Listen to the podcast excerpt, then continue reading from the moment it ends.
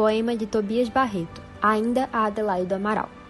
Atriz, não sei o mistério do teu talento estupendo. Mulher, eu te compreendo, nas falas do coração. Tu, simpática e celeste, colheste dar-te aos quebrantos o aplauso de nossos prantos e queres deixar-nos? Não! Se tem saudade, que ao longe dispersam teu pensamento, nós pediremos ao vento que sopre mais devagar que à tarde, nas fibras ternas do teu peito harmonioso, module um canto mimoso que não te faça chorar.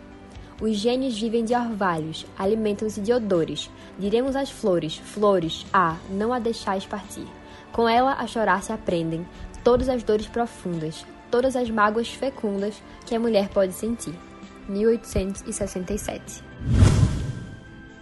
O poeta por trás de Ainda a Adelaide do Amaral é Tobias Barreto.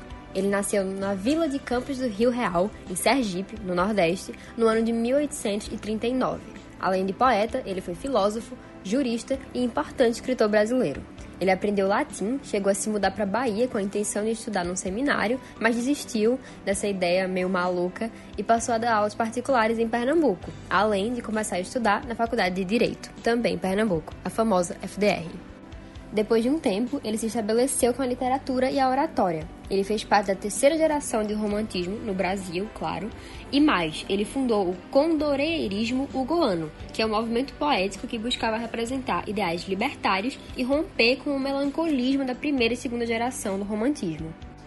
Então, sobre o poema citado, não se sabe muito, mas o que se conhece é que Tobias Barreto foi muito apaixonado por Adelaide do Amaral. Ela era uma artista portuguesa que, inclusive, já era casada. Então, né, a gente sabe que não aconteceu nada entre eles. Quer dizer, até onde a gente sabe, não aconteceu nada entre eles.